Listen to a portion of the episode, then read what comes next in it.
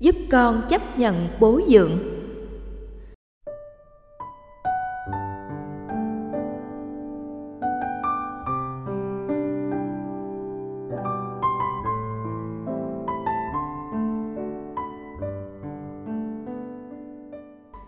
Sau khi ly hôn được 2 năm, tôi đã tái hôn với một đồng nghiệp cùng cơ quan.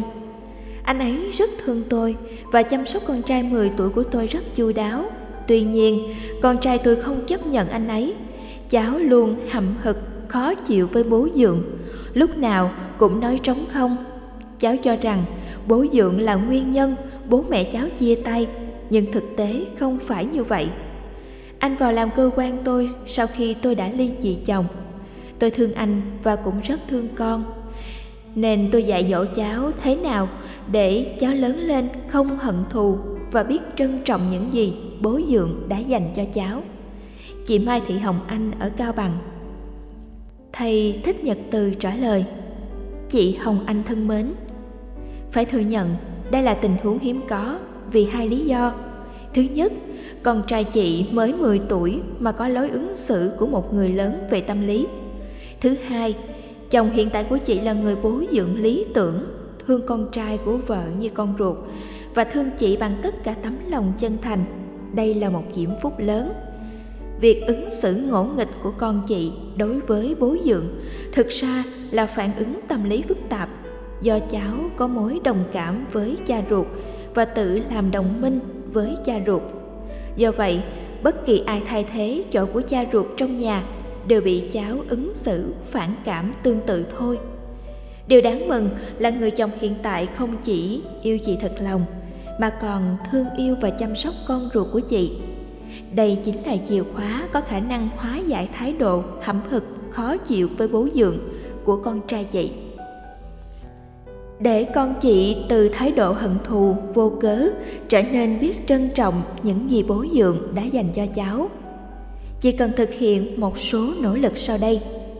Đối với con trai, chị nên theo dõi diễn biến tâm lý của cháu hơn là quá lo lắng cho cháu việc quan tâm đến cháu một cách sáng suốt, không cáo gắt, không quở trách sẽ giúp chị không tự dày vò cảm xúc của mình.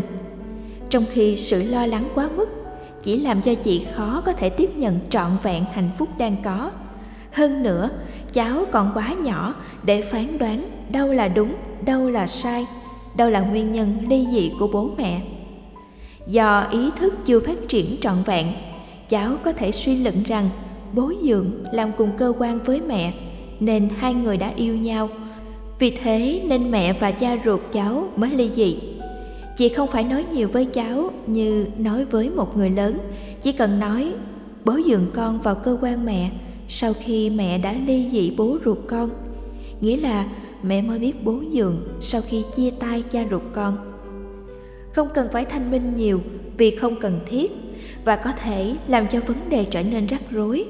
Điều quan trọng là mỗi khi chồng chị chăm sóc và lo lắng cho cháu, chị nên nói với cháu rằng, bố rất thương con, chỉ cần cho cháu biết tình thương mà bố dượng dành cho cháu là đặc biệt trong các tình huống cụ thể, thì nỗi ám ảnh bố dượng cướp chỗ cha ruột sẽ không còn nữa. Khi đến tuổi dậy thì, cháu bắt đầu biết yêu, thì tự động cháu sẽ thay đổi thái độ ứng xử tiêu cực. Lúc ấy, cháu sẽ thương bố dượng nhiều hơn. Đối với chồng chị cần bày tỏ niềm hạnh phúc lớn lao khi chị có được anh ấy làm chồng và bố dượng của cháu. Chị phải bày tỏ cho anh ấy biết được các giá trị đặc biệt về sự có mặt của anh ấy trong cuộc đời chị và gia đình chị. Khi cảm nhận được điều này, các thái độ hận thù vô cớ của cháu đối với chồng chị, sẽ không còn là nỗi bận tâm hay nỗi buồn lo của anh ấy.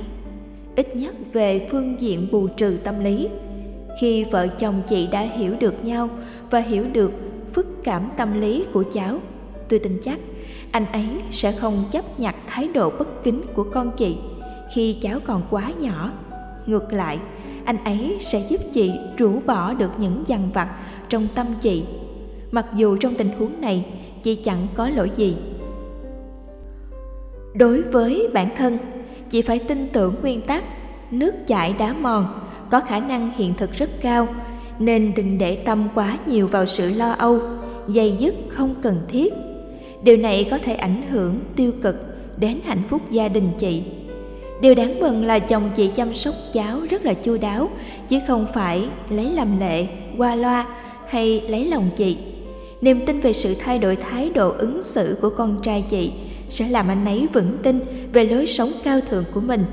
Theo đó, anh sẽ trung thành với lối sống hiện tại anh đang có, tức là tiếp tục thương yêu và chăm sóc chu đáo cho mẹ con chị. Hung đúc tinh thần anh ấy một cách nhẹ nhàng, kèm theo những lời khen chân thật. Xuất phát từ trái tim biết ơn của chị là thường sách để anh ấy có thể kiên trì trong việc giúp con chị chấp nhận bố dưỡng công thức mưa dầm thấm đất sẽ dần dần giúp cho con chị thấy rõ giá trị của bố dưỡng không thua kém gì cha ruột. Thậm chí còn có thể đặc biệt hơn nữa. Nói theo đức phật, cái gì chân thật thì bất hư. Thân chúc con chị sớm trưởng thành trong nhận thức và ứng xử. Chúc chị có một gia đình hạnh phúc.